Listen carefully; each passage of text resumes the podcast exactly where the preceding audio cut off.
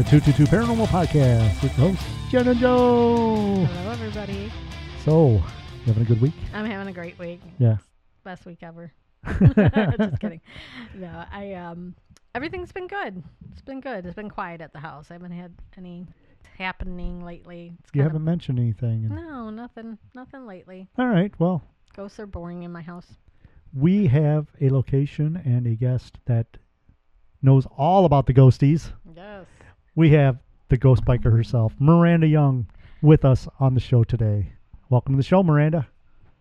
Thanks, Joe. Thank you and Jen so much for having me back on the show. I always look forward to any opportunity to come back and chat with you guys and just, you know, just kind of sit and chat. I love it. Yeah, it's great because you know it's always nice to um, have returning guests on because we like to catch up with everybody and find out what's new because there's always something new and exciting in your world. I know you have another season coming out here, and we're just excited. I love your videos. Like it's, it's been I'm like, give me another, give me another. it's been about two years since you've been on.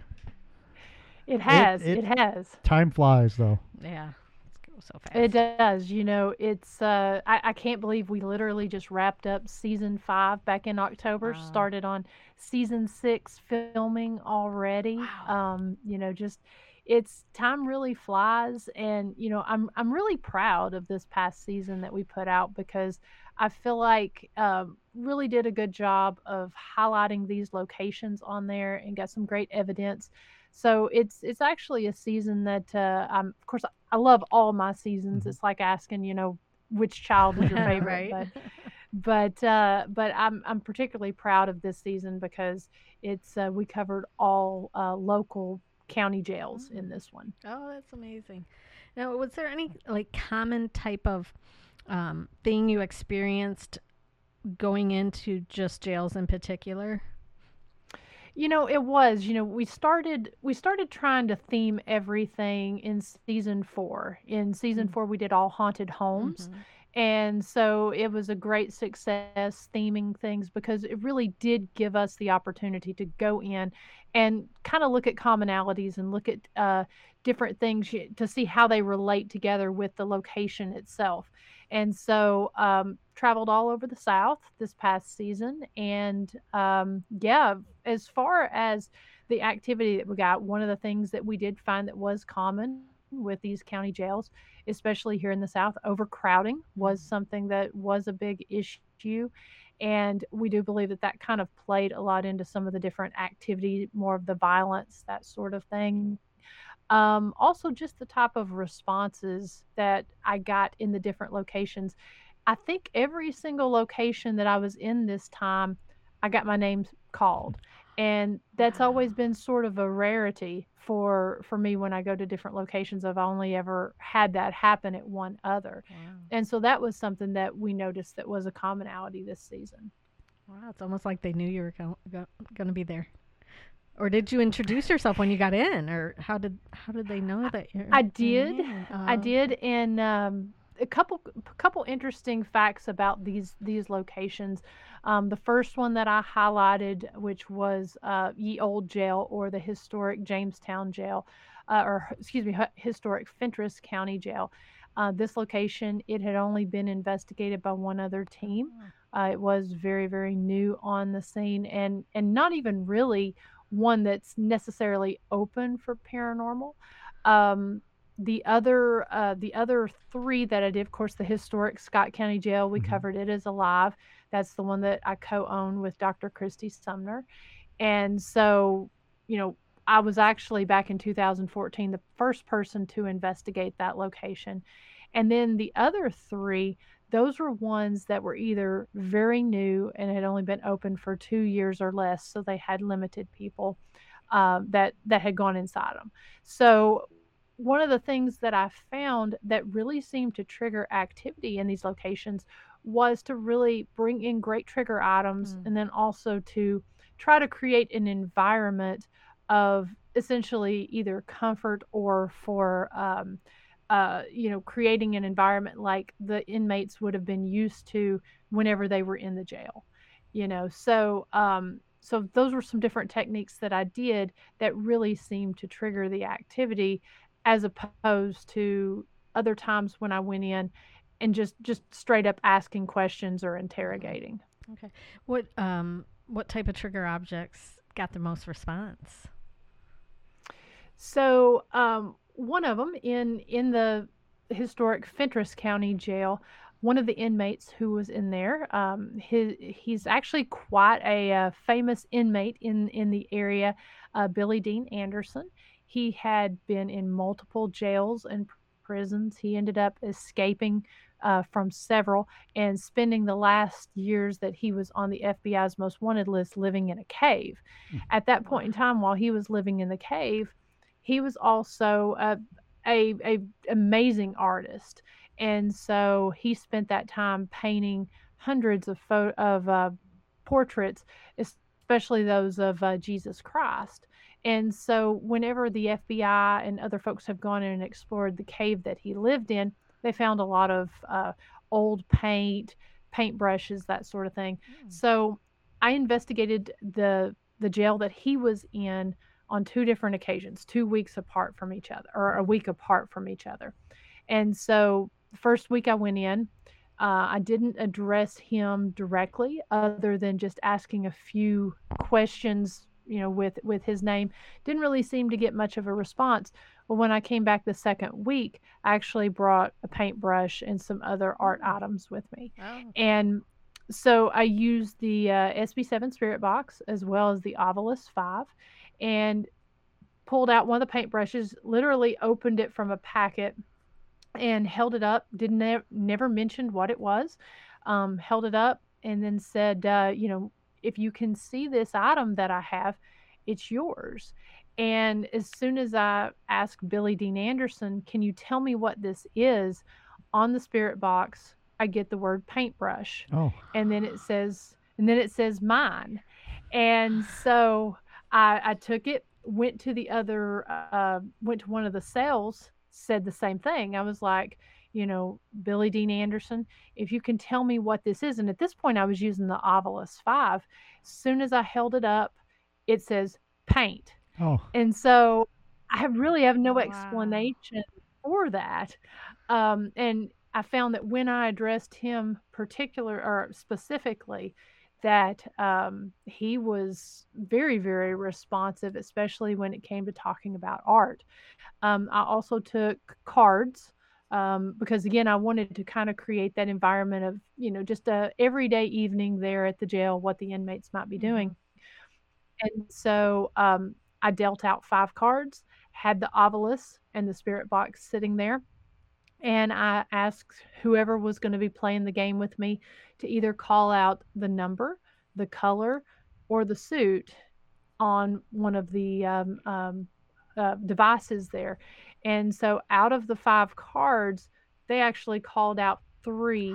Um, one of them was a number, the other oh was the color. It was it was very fascinating to me. I'd never been in a location that had the the spirits communicate as directly on the spirit box by um, by just holding up items, not even really saying mm-hmm. what I was holding out, and and specifically calling out those numbers.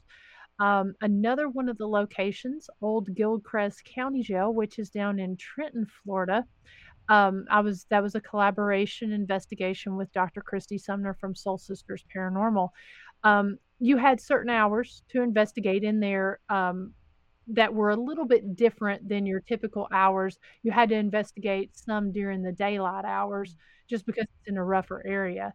And uh, so we were in there from about four o'clock in the evening until one o'clock at night. And during the first couple hours, didn't really seem to get a whole lot of response. And so we thought that maybe it could have been, and again, because this is a rougher area, uh, the, the, lady who was uh, hosting the investigation, she told, asked us, you know, if we carried, uh, if we had our concealed carry permits, and uh, told us that we needed to carry while we were investigating, just because it was such a rough area. So um, so we got to thinking about it and it was like maybe we're not getting a good response because they think we're law mm-hmm. enforcement mm-hmm. oh. so a- after i pulled my my gun out i actually had it concealed after i pulled it out and took it to the cell down at the end of the hall and set it down on one of the the beds there. I think I said something along the lines of, you know, this here's my gun, I'm sitting it down nice and easy. As soon as I set it down, got a very very clear EVP that said thanks. Yeah. And it was like the it was like the activity just opened up at that point. Mhm. So unintentionally using that as a trigger item, um, it it really just came, you know, showed us that the spirits in that area they are very aware of what's going on and the people who come in. I feel like we really bring a lot into the location ourselves, whether it be the you know items that we bring with us or the mental state that we're in Mhm. i think that a lot of that is uh, something that they can sense and that they can can see and experience and that indirectly triggers and uh, can can create or in that specific case um, not create a lot of of activity Didn't you get another EVP or something calling you officers or calling you cops or something? If I can, I, Uh, I kind of remember something because I remember the episode where you did take off. You and Christy took your guns out and said, "Oh, we're not Mhm. cops, or we're not law Mhm. enforcement." And I could have swore I saw an EVP or her, you know, something like there that. There was um now that you mention that so in that instance i had a static camera that was filming me in the main cell christy was standing out in the hall and i had been and that's when i'd mentioned to her that you know maybe they think we're we're law enforcement and so she followed me with a camera and that's where we were able to get the response when we dropped our guns off but we had another response uh, i think it I can't remember if it said uh, copper or yeah, um, that's what it- I was thinking. yeah, it did say something regarding law enforcement in the room on the static camera where I had just left. You could Yeah. you could actually hear that, and we did have that at several locations. Um, I'm trying to remember the other when I pulled out my dowsing rods. Um, I got something that responded and said copper. Now Yeah. it could have been talking about the copper rods, Mhm. or it could have been that.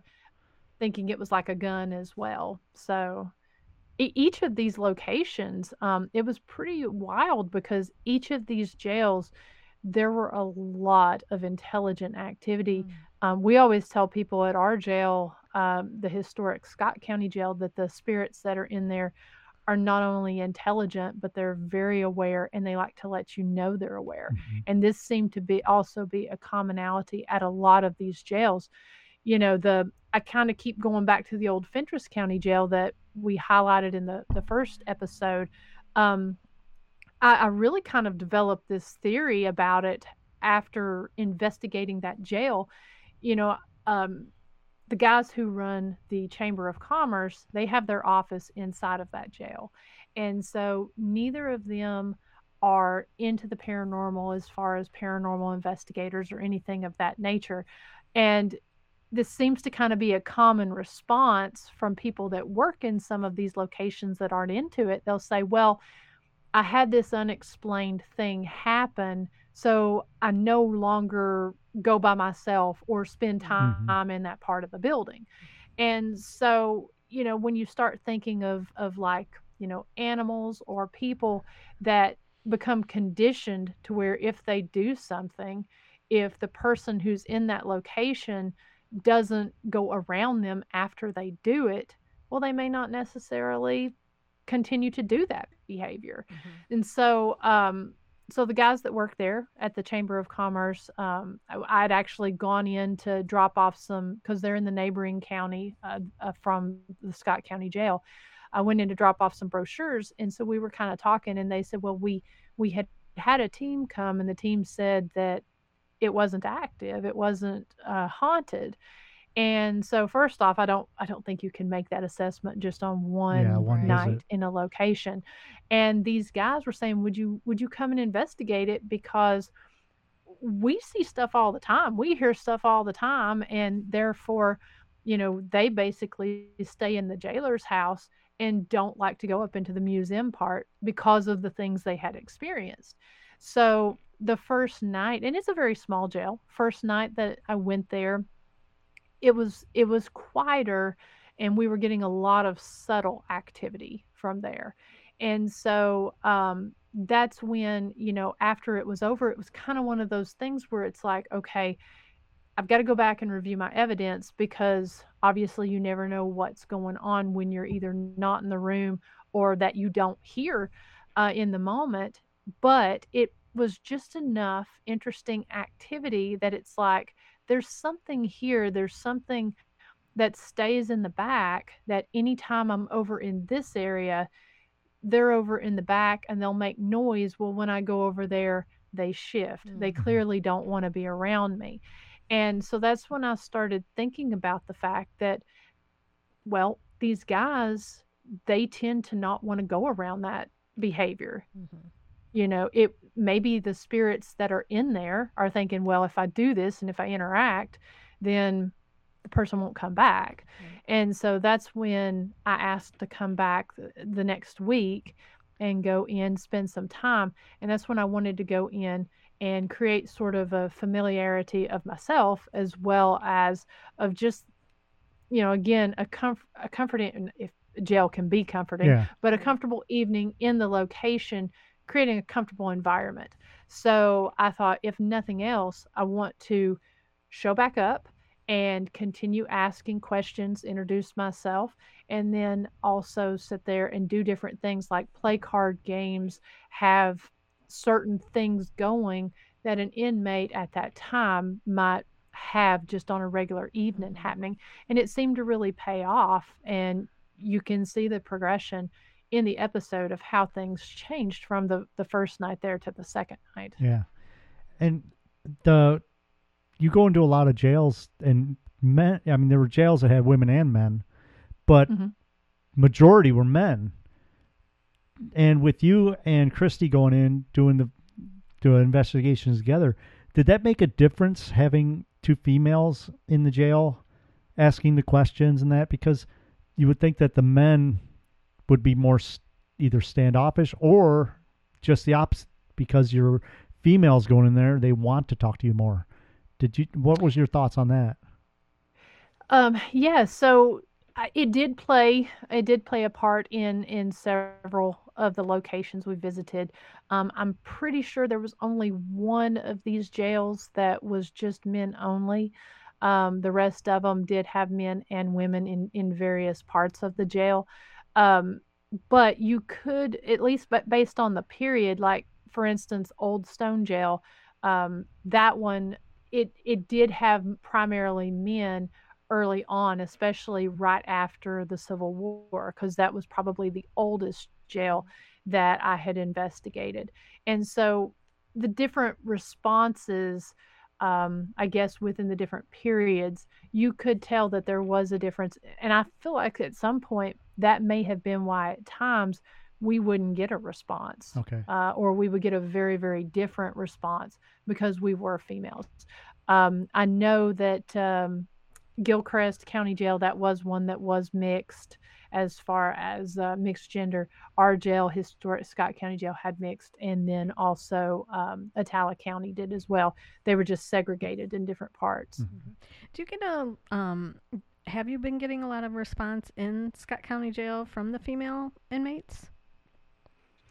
We do. Um, there is a section, well, there's a section on each floor that housed female inmates. Um, downstairs was more of a community female cell that, that housed around uh, eight to 10 inmates. On the second floor, uh, there was uh, also a, a, uh, community trustee cell that housed women at one point in time. And then also on the third floor, which is maximum security, that is one that that was the primary female holding area. And um, that area in the very very beginning was the most active area. Um, we did find out later on that and it and it seemed to make sense with some of the responses that we were getting but we did find out later on that that cell also did hold some of the sex offenders mm-hmm. that were segregated. Um, but that area it it they were very responsive to myself mm-hmm. and to Christy, but they were also very they're very responsive when we have larger groups come in and you know if they're cutting up with them mm-hmm. uh, if the men flirt with them and if the women kind of joke around with them we seem to get a lot of responses from the female inmates in that area. There's also a female who is down in the drunk tank and she is responsive from time to time. Uh, she did commit suicide in the drunk tank, or she attempted to commit suicide in the drunk tank, but actually ended up um, dying on the way to the hospital. Mm.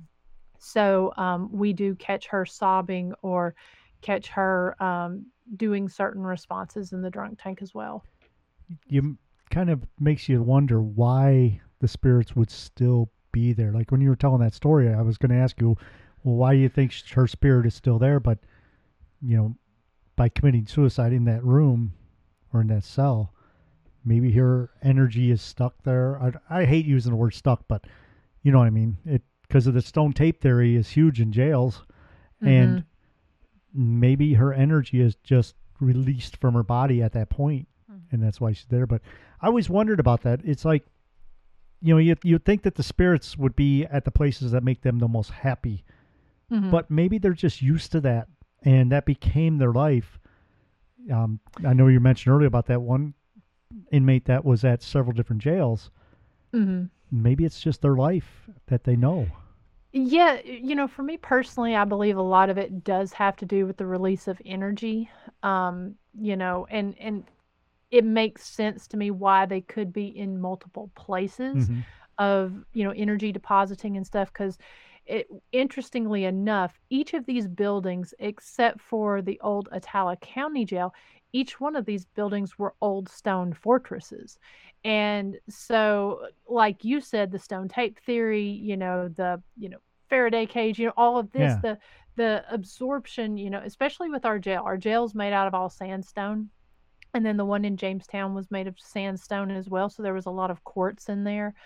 Um, and then uh, the one down in um, Gilchrist, it was also um, a very solid uh, concrete building.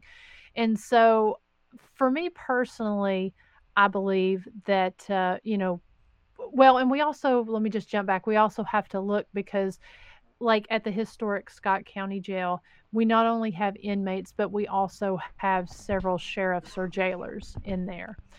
And so, um, with the sheriff who who was killed at the front door, I mean, he loved that jail, mm-hmm. and he was uh, he took a very strong stance on abolishing moonshine in the area, and so for me, I can understand why he would still be there because he's essentially helping us out, kind of keep law and order in the area, and then also the way he was suddenly killed at the door. Mm-hmm. Um, we have another inmate there who he was our longest serving inmate at the time. Um, you know, the typical sentence in a jail, they are more short term sentence, anywhere from like 90 days to 24 months. Uh, and then they're sent on to a prison after that if they have if they committed a state uh, a state or federal crime.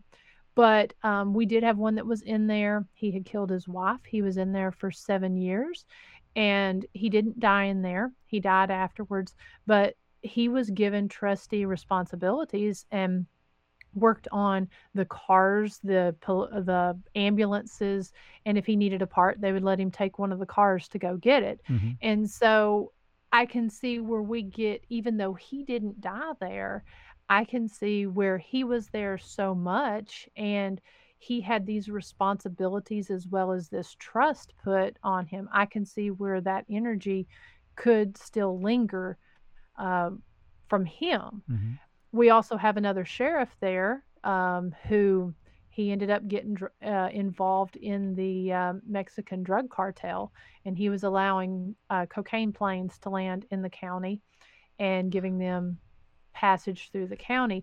This sheriff, he served as a deputy there. He also served at least 10 years as a sheriff there. He died in federal prison after only serving five years, but we have had people who have gotten responses from him. And again, I believe if you go and you look at all the different articles that we have up on the wall, you'll see him there. He was a very beloved sheriff. And even though he got involved with that, there are people today that say that they would have still elected him if he was alive. Oh. Mm. So because he was so well loved and again because he had again he was happy there at the jail i can see where you know that his energy would be Now, some of the other inmates, um, you know, we do have seven inmates in total that we know of that was lynched from the jail. Um, they were in there for various crimes. Different groups of masked uh, mobs busted in and really pretty much incited um, mob or backwoods mountain justice by taking them out and either lynching or murdering the inmates on various places on the property.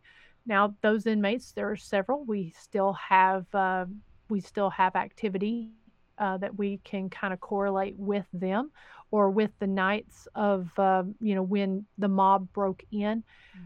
Personally, for myself, I believe that because it was such a traumatic experience, I I don't believe for myself. I don't believe that spirits are stuck. Mm-hmm. Um, I do believe that it's a sort of energy deposit um, because some of the beatings and stuff that took place, their blood would have been splattered on the walls, mm-hmm. or it would have been such a traumatic and just high energy activity that some of that energy could could have been deposited to uh, cause cause us to get that type of activity there. Yeah, I believe that there, like when spirit becomes spirit or that. I believe that there is different almost elements that attack attract or attach to walls and stuff and and that's why mm-hmm. you can have the same spirit in several locations because it it's the fragmentation of their energy. Not, that's yeah. one of the things I believe and you said it perfectly how it's not the ghost itself there it's just a fragment of their energy at that time so you would see them as yeah. that at that time. And that's I mean that's for me personally how I feel only because you know to to look at you know somebody who say for instance one of these inmates that was you know Jerome Boyett he was dragged out of this jail and brutally murdered he was only in there for like 8 days mm-hmm. and you know we see that in situations all around you know if somebody is like say for instance a random hotel that there's somebody who's murdered in the room mm-hmm. of a mm-hmm. hotel to me it's just a heartbreaking and sad existence to think that that person's soul or spirit is completely trapped in this room and it's defined by this one activity of all these years of their life that they were alive and they're they're damned and defined to stay in a spot yeah. forever uh you know because of the way that they essentially exited this world. Yeah. Um, I do believe, you know, and, and then you hear, I, and we actually, Christy and I joke and laugh about it because you can't go to a place that doesn't say that that Al Capone's spirit isn't there. Yeah. you know, it's like, it's like, how the hell is this dude's spirit in, you know, all these places? Mm-hmm. Well, to me, that that theory makes sense. That uh, I believe there's a difference in this in spirit and soul and so, um, you know, I, I am a Christian, so I do believe that the soul has gone to wherever it's going to go. I also do believe that sometimes when we are communicating with with intelligent spirit, that um, maybe you know heaven or hell is a little bit closer than we we think it can be, and the veil is thinner, and we're we have the ability to communicate there. But I think a lot of the time it is those energy deposits that we are dealing with and just doing these jails has really seemed to enforce that for me personally because you said it best joe when you said you know talking about where a spirit is happiest mm-hmm. um you know it some people will see the jail as a happy place or a sanctuary or where they live but others when you look at some of the activity that's happened there it's kind of you know you really have to wonder why something would stay or yeah. someone would stay in a place like that. I mean, you think about as if we go into a room and we want to talk to spirit, and we go into this room and like a jail cell. Mm-hmm.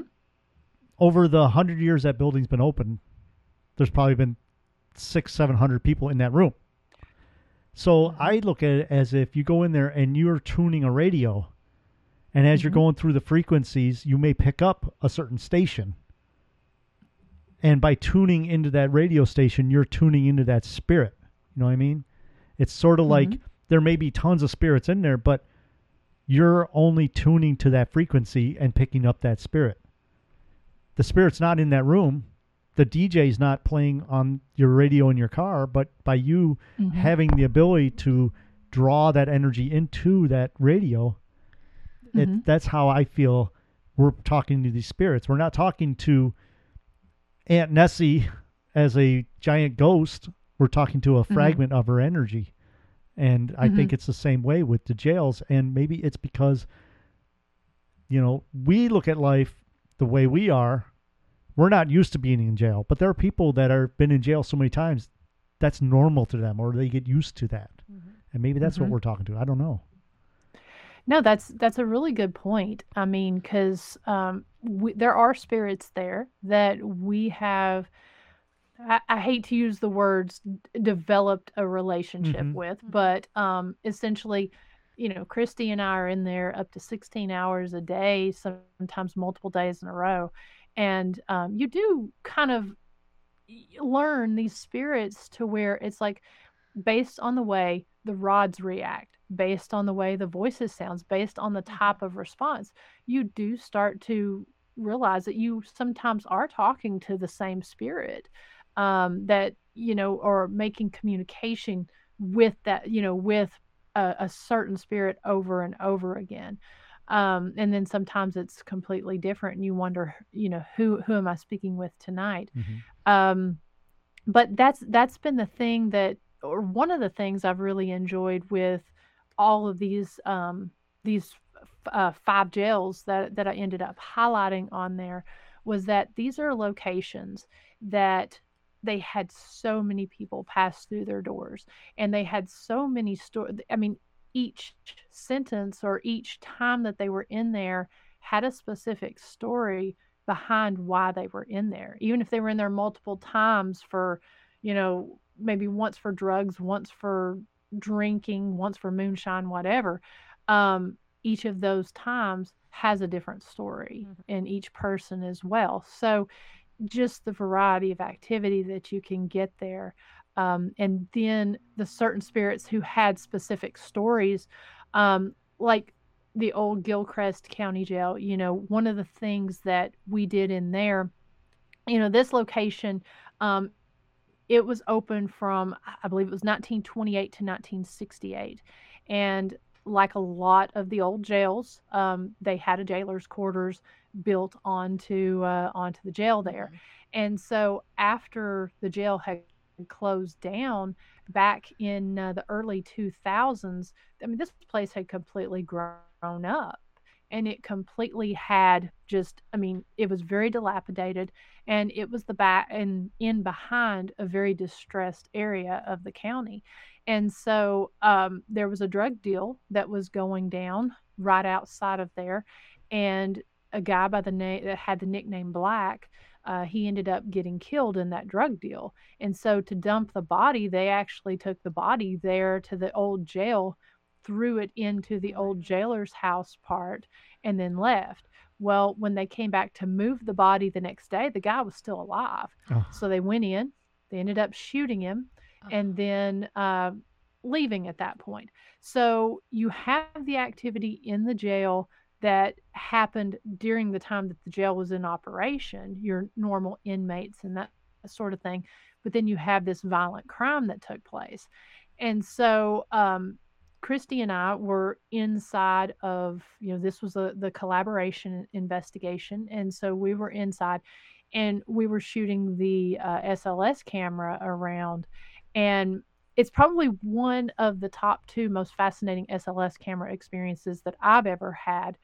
Um, as I'm standing there holding the camera stationary in the spot where Black's body was found, you see this this tall figure emerge, and as he emerges, there's another figure that comes off to the side. So they're standing there like this, wow.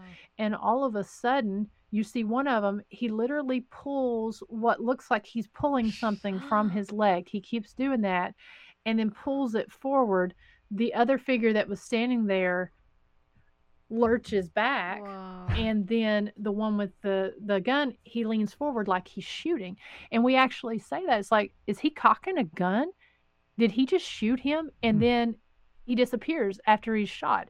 So I'd like to do more research to to find out where was Black shot. Was he shot in the shoulder, the chest, what Mm-hmm. have you? But it looked like they were react or interacting with what had happened. Now, was that a residual taking place on Mm-hmm. there, or was it something intelligent that was showing me? It's kind of hard to tell the difference Yeah. between Sure. the two. But to be able to capture that on the SLS, you know, it wasn't just like a random SLS figure kind of dancing a jig in the corner like you Right, see right. Mhm. sometimes. Mhm. It really seemed like they were either reacting to what had happened, acting it out, or just uh, showing a residual um, Yeah. uh, replay of what had happened. It almost seems like he wanted maybe the person that passed away wanted you to see Yeah. what happened. Like maybe he's trying to tell you this happened to me. Yeah. You know, like Mhm. oh, like the Greenbrier ghost. Yeah, yeah. Yeah, yeah. You know, the ghost was showing you, saying, "Look, this is what happened to me," and in in the only way you could see it was through the SLS, but probably in his mind or in hi- how you know he was acting Mhm. it out Yeah. because he said Mhm. he was like, "Look, there's people here looking." Right. You know, we don't know what Mhm. they. I mean, Yeah.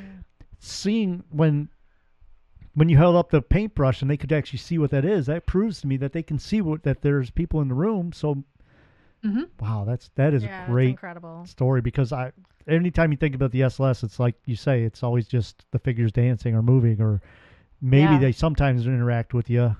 Um, Mhm. But to have that come up and actually show what happened is residual Mhm. and um, Intelligent. intelligent. Yeah. Yeah, it's you know, it it's kind of hard on that one to define was that just a residual playing out because it was clearly intelligent enough to show and respond to what we were doing. Um, you know, one of my favorite things to do when I go to these locations is to try to determine can you see me? Can you hear me? Mhm. And I'll often take a whiteboard and instead of say, you know, instead of knocking, now I will knock sometimes, but instead of knocking, I'll write the word knock on the board or I'll write a number Mhm. and I'll have a spirit box or an ovilus and I'll say, Can you tell me what this says? And there have been a couple instances where they have responded that way. Um, but that was what I was most impressed with in the first episode of season five there at uh, the F- old Fentress County Jail was because it seemed like throughout the entire time when something would happen, I would get a response. Um, there were a couple disembodied voices. Um, there were, were a couple that, um, you know, I mean, they were clearly responding to every single thing. I mean, when I said, uh, "Do you want to play a game?" The uh, um, the ovilus says, "Guess," and so what we did with the cards was a guessing game Yeah. Oh, you know and um and then having you know so they were they were very intelligent very responsive and then to because i always try i know there are a lot of people out there that try to debunk tools. I know there are a lot of tools that are controversial and there are a lot of tools that give false positives Mhm. it happens all the time but some different ways to combat that if you if you are using the dowsing rods you know try them blindfolded with noise canceling headphones on if you are um, doing um, you know the spirit box or the ovilus or even if you're using for me i don't usually use apps but if you're using an app try it in a way where you're not saying you know what color is this Mhm. rose in my hand Mhm. Right. you know ask your questions and stuff according to to try to kind of rule out that a microphone isn't listening or a gps isn't tracking or Mhm. or what have you and when i was getting those responses with the paintbrush i literally and even the cards i have no explanation as to how that Yeah. could be other than something seeing what was going on Did you use the Estes method at all of these locations? Because I, I was watching your live the other night from the jail, and you're doing the Estes method, which I love. Yeah, I I, love think it it's too. amazing. i do too I do too. Um, I did. I'd used the Estes method at several of the locations, and um, we did use it there in. Trying to think, I believe we used it in every one except for the one at the historic Scott mm-hmm. County Jail. Now, we did do a live last Sunday mm-hmm. and some pretty interesting responses from that. Um, yeah. Christy recorded her portion and I recorded mine, and we're going to splice them together. But um, yeah, I think every single location, the only one I don't think I really got anything on Estes was the Old Stone Jail. Mm.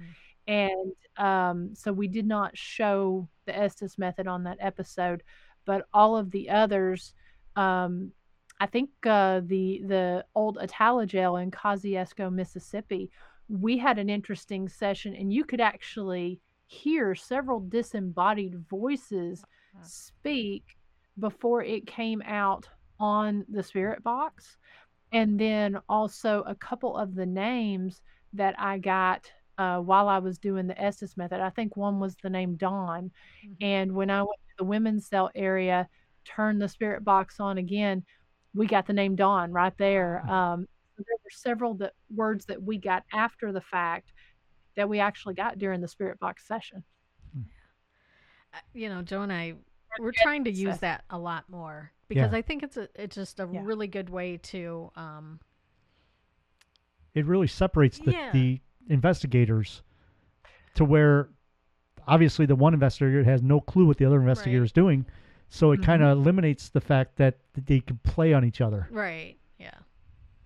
Yeah. yeah. Sure. You know, absolutely. And and we try to separate. Anytime I do an Estes session, um, I've I've seen Estes sessions where people are in the same room, mm-hmm. and every time I do them, we're always in different sections of the building, um, and we always have a camera on myself and then whoever is doing the Estes method with me because it's it's not just about the responses that come across the spirit box. I mean, so many crazy cool things can happen when you're in that sensory deprived mm-hmm. state and having the camera on you just you know it it really helps to validate you know what's going on that you don't always know yeah. when you're blindfolded and stuff and, and, you're vulnerable too because some of your senses yeah. are being um you know not Taken used away, yeah. or or you know suppressed, I guess is a word mm-hmm. to say. Mm-hmm. So, you know, maybe spirits know that being in, you know, a jail situation, you're a little bit vulnerable and they might want to take advantage of that. Absolutely. You know, um, you had, you had mentioned earlier about the stone tape theory and everything. I think that inside these jail cells, and again, sometimes it's really challenging to tell what is residual and what is intelligent. But one of the things that I did find from all of these jails that I investigated, the um, residual activity was off the chain mm-hmm. at each one of these. Mm-hmm. And I do believe that it does come from just being all that iron and just the way everything is is closed in and essentially housed in in each of these cells. Mm-hmm. Um, just it was just off the chain at, at each of these locations. You know, and you think about too is you're talking about jails that are small. These yeah. bill I was like I went into the old Licking County jail. Mm-hmm. Yeah. Mm-hmm. And you don't realize uh, we you'd say a jail and you think this huge building without no these were small little buildings and mm-hmm. they packed a lot of people in there now like ohio state reformatory and places like that are huge mm-hmm. Mm-hmm. But these were small town jails where the same people kept getting put back in and repeat mm-hmm. offenders. Yeah, and I I love the story of the one from Scott County Jail where he just came in when as he pleased, but yet he was a murderer. He murdered his wife, mm-hmm. but yet mm-hmm. he needed a part for a car. He go grab the keys and just go down to the store, and you know, it's not like that in the big jails these small town jails were like that where they the energy is more homegrown or hometown mm-hmm. energy. It is, it is, and uh, and I think that really played a lot because because I've done a lot of these big prisons, and we find you know when people come in to uh, to our jail, th- they find they don't necessarily know the difference between a prison and a and a mm-hmm. county jail, and so if you're not immersed in that, you you may not realize what the difference is. Um, but each of these jails, you know, they they were all located in the county seat. You know, we covered jails. We covered, um, let's see, uh, Ye Old Jail. That's the one that was in uh, Jamestown, uh, in here in Tennessee. Then, of course, the historic Scott County Jail in Tennessee, Old Stone Jail in Kentucky, um, the uh, old Attala Jail in Mississippi, and then the old Gilchrist County Jail in Florida. And so, all of these county jails, they're always located there in the county seat and they were all constructed as a way for that county to show its dominance of that that they meant law and order. Mm-hmm. so they all had such a significant purpose within the community. And so like like joe just said you know the uh, the fact that they would be sort of a hometown uh, you know you would have these people coming and going a lot of repeat offenders um, we did have, again, we did have violent offenders. Most of those would usually be sentenced on to either Brushy Mountain State Prison, uh, Morgan County Correctional Facility, Nashville State uh, Penitentiary. They would be sent off to the larger locations. But um, we also, you know, se- there were several people that were housed in the drunk tanks at one time the drunk tanks would be used as a, um, a solitary confinement. And some of our most violent most heinous uh, criminals that had say they weren't going to be housed there was one in particular who had killed his wife and um, his he he had that was the only time other than when president reagan came to uh, scott county to stay at senator baker's house that was the one time that we actually had snipers on top of the jail. Mm-hmm. And that was because he had uh, killed his wife. His wife's family was uh, going to get him.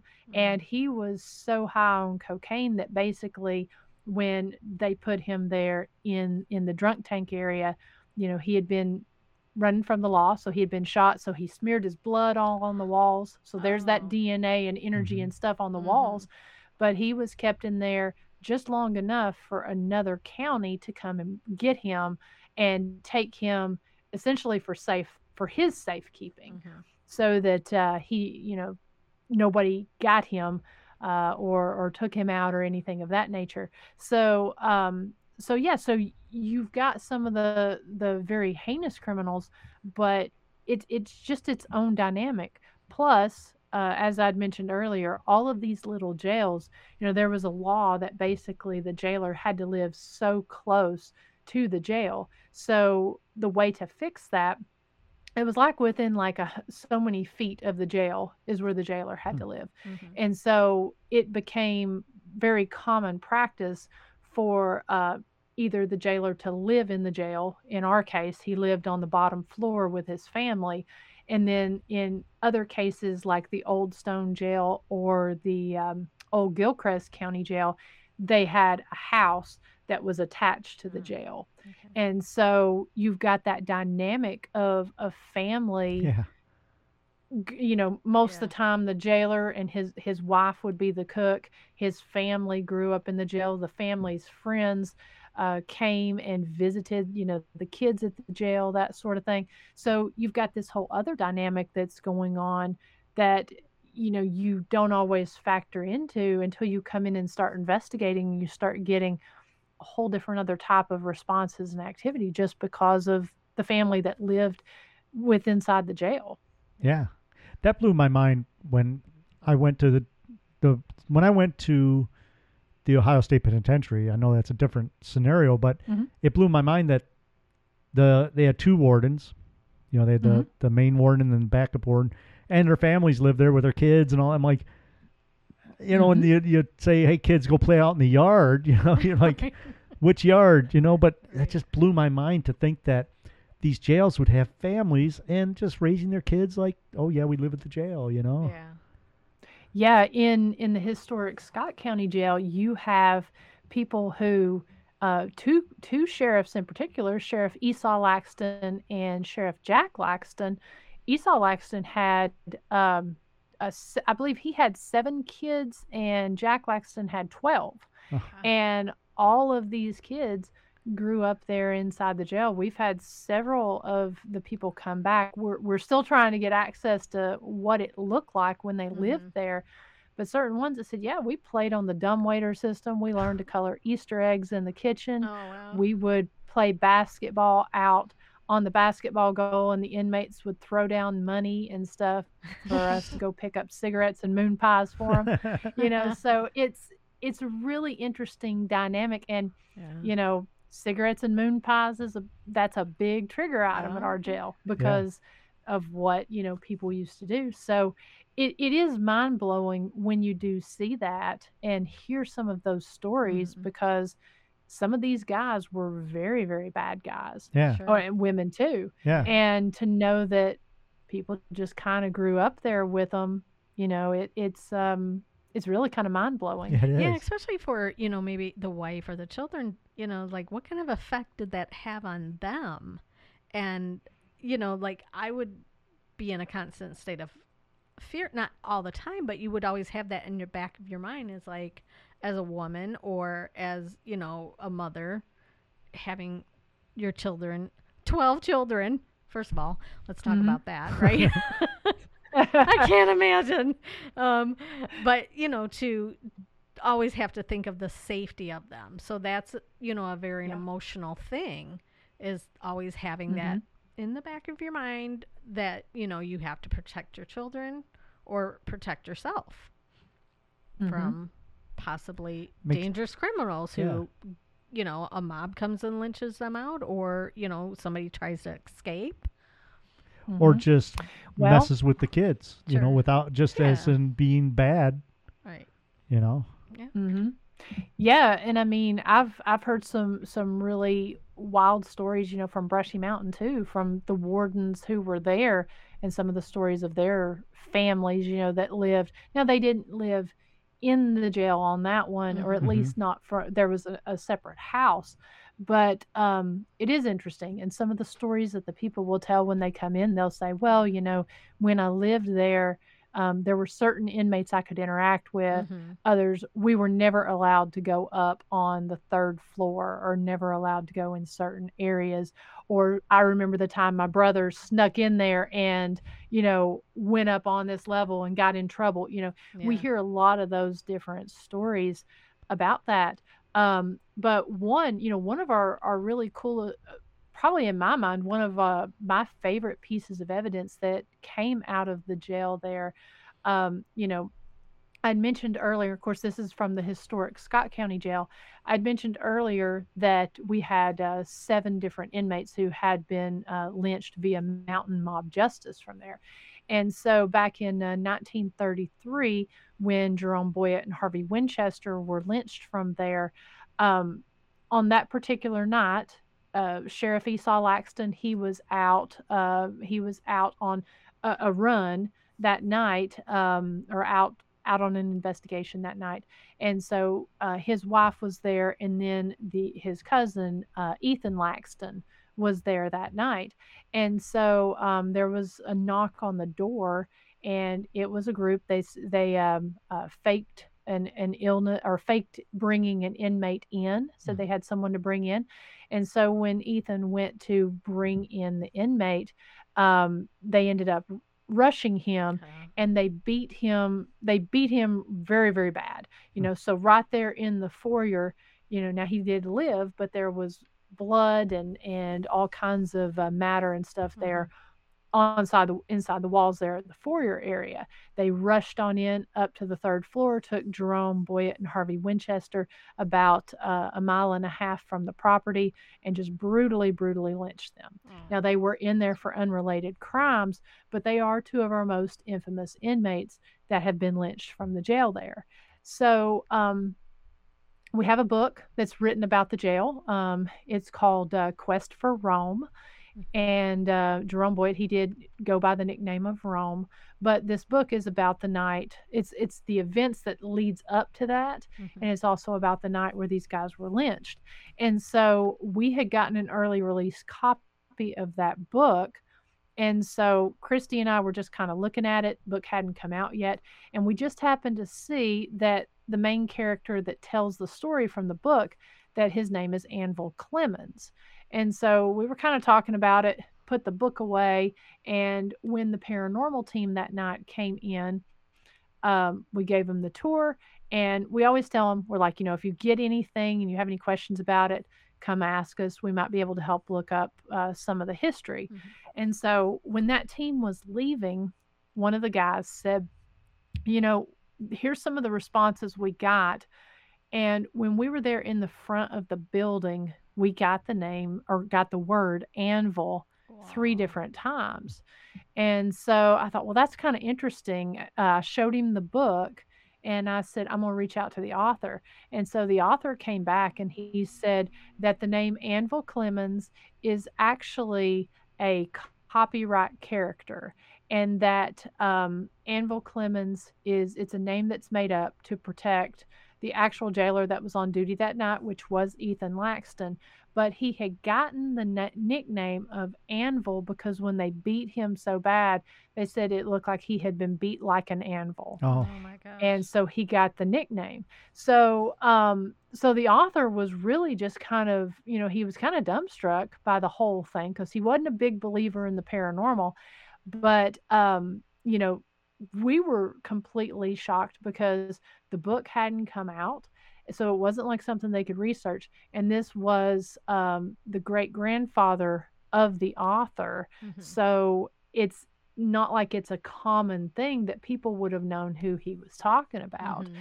And so um, so we were really quite blown away that th- that spirit that was there in the location was really releasing um, little bits of, of information that we were able to go and, and back up and so to me, it's one of my favorite pieces of evidence that's, that's come out of there because we've been able to validate it through mm-hmm. history. Yeah. Yeah, it's amazing. So, Miranda, we want to thank you yes. so much for thank coming you, on. Thank you, and before As we always. let you go, we want to find out, for one, where everybody can see the season five. Two, we want to find out a little bit more about the jail, hours of operation, how to get a hold of you, all that kind of jazz. You know how it goes. Mm-hmm. We want to find out everything we can before we let you go. Absolutely. So, again, thank you for having me on tonight. Um, so you can watch season five and all of the past, uh, all of the past seasons on the Ghost Biker Explorations Facebook page or YouTube channel that's also under the name Ghost Biker Explorations or on the website www.ghostbikerexplorations.com. You can watch all the seasons. You can watch my weekly live stream that airs every Thursday night at 9 p.m. Eastern Time. And also, uh, you know, check out Ghost Biker merch and all of that sort of thing on the website www.ghostbikerexplorations.com. Also, you can check out the historic Scott County Jail that I co own with my business partner, Dr. Christy Sumner from Soul Sisters Paranormal. You can find more information out about that at www.historicscottcojail.com or under Historic Scott County Jail Facebook page and YouTube channel. Our hours of operation are every day, but Tuesday and Wednesday we are open from 11 a.m. to 4 p.m. Eastern Standard Time, and on Saturdays 9 a.m. to 4 p.m. And you can uh, during those times you can tour our True Crime Museum that's full of of uh, Scott County true crime history, and then after hours, we offer after dark tours as well as paranormal investigations.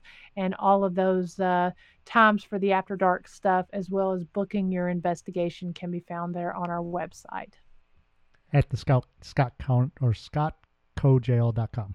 HistoricScottCojail.com. Okay. I'll put a link in the show notes too if yeah. you can't, you know, remember all this. But yeah you know, thank you so much yeah, for coming so on. I I love talking to you, and it's just we don't have enough time in between the times we talk. I cannot wait to get down there and investigate. Yes, we, yes, we so much fun. actually set it up so that we're coming down spooky, spooky. April first. Yes.